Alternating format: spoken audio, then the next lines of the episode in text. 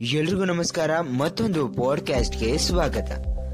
ದಡ್ಡನೊಬ್ಬ sir ಆದ ಸ್ಕಾಟ್ಲ್ಯಾಂಡಿನ ಖ್ಯಾತ ಲೇಖಕ ವಾಲ್ಟರ್ ಸಾಹಿತಿಯಾಗಿ ಸರ್ ಪದವಿಗೆ ಪಾತ್ರನಾದದ್ದು ಅವನ ಹೆಚ್ಚುಗಾರಿಕೆ.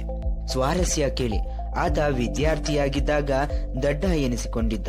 ಕಾಗದದ ಟೋಪಿಯನ್ನು ಹಾಕಿಸಿಕೊಂಡು ಅನೇಕ ಬಾರಿ ತರಗತಿಯ ದಡ್ಡರ ಗುಂಪಿನಲ್ಲಿ ನಿಂತಿರುತ್ತಿತ್ತು ಸಾಧಾರಣ ವಿದ್ಯಾರ್ಥಿ ಎಂಬ ಹಣೆಪಟ್ಟಿಯೊಂದಿಗೆ ಸ್ಕಾಟ್ ಒಂದು ದಿನ ಖ್ಯಾತ ಕವಿ ರಾಬರ್ಟ್ ಬರ್ನ್ಸ್ ವಾಲ್ಟರ್ ಮನೆಗೆ ಹೋದ. ಅಲ್ಲಿದ್ದ ಗೋಡೆಯ ತೂಗು ಹಾಕಿದ್ದ ಚಿತ್ರದಡಿ ಬರೆದಿದ್ದ ಎರಡು ಸಾಲುಗಳು ಅವನ ಗಮನ ಸೆಳೆದವು.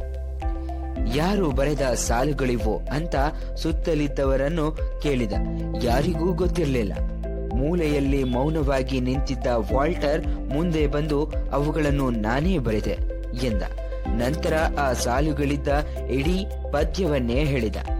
ಕವನ ವಾಚನ, ಅದರಲ್ಲಿದ್ದ ಶಬ್ದ ಸಂಪತ್ತು ರಾಬರ್ಟ್ ಬಾನ್ಸ್ಗೆ ತುಂಬಾ ಇಷ್ಟವಾಯಿತು. ಆತ ಸ್ಕಾಟ್ನ ತಲೆಯನ್ನು ನೆವರಿಸಿ, ಮುಂದೆ ನೀನು ಸ್ಕಾಟ್ಲ್ಯಾಂಡಿನ ಖ್ಯಾತ ಲೇಖಕನಾಗುವುದರಲ್ಲಿ ಅನುಮಾನವೇ ಇಲ್ಲ ಎಂದು ಭವಿಷ್ಯ ನುಡಿದ.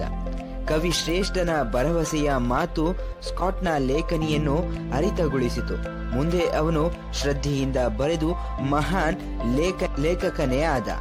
ಸರ್ ಪದವಿಯನ್ನು ಗಳಿಸಿದ. ಗೆಳೆಯ ವಯಸ್ಸಿನಲ್ಲಿ ಉತ್ತೇಜನ ಬಹಳ ಮುಖ್ಯ. ಈ ಒಂದು ಪಾಡ್ಕಾಸ್ಟ್ ನಿಮಗೆ ಇಷ್ಟ ಆಗಿದ್ರೆ ಲೈಕ್ ಮಾಡಿ, ಶೇರ್ ಮಾಡಿ, ಹಾಗೆ ಕಮೆಂಟ್ ಮಾಡಿ. ಎಲ್ರಿಗೂ ಧನ್ಯವಾದಗಳು.